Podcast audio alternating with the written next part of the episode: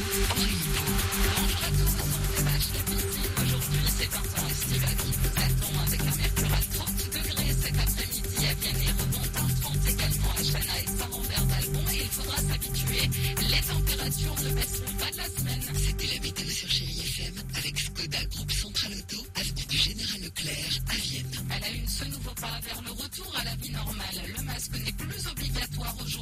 Les transports. Ça concerne les bus, les métros, les trams, les avions, mais aussi les taxis.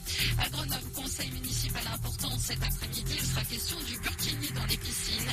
Le maire Éric Piolle mais sa majorité est divisée. Le préfet de l'Isère est contre en cas d'autorisation. Il pourrait saisir le tribunal au nom de la loi contre les séparatismes. Au chapitre politique, on connaîtra aussi très bientôt le nom du prochain Premier ministre. Ce sera certainement une femme, Jean Castex, est sur le départ.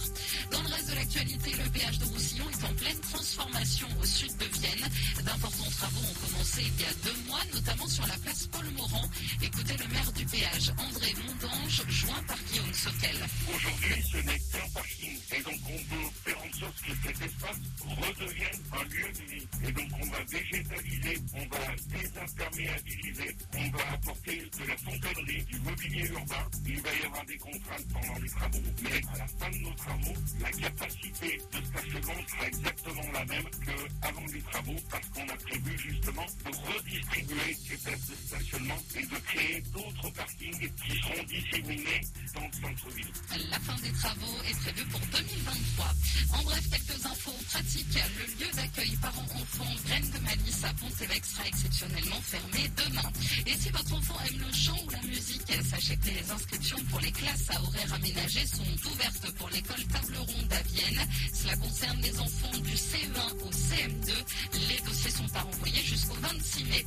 Enfin, on termine avec les sports en rugby. Le 16 Vienne n'a pas fait le poids face à Yerkarkiran hier. Défaite 37 à 0. Les Viennois n'accèdent pas aux demi-finales de la Fédérale 1. National 2 la saison prochaine. Voilà pour l'essentiel de l'info. Passez une excellente journée, toujours sur Chérie FM à Vienne.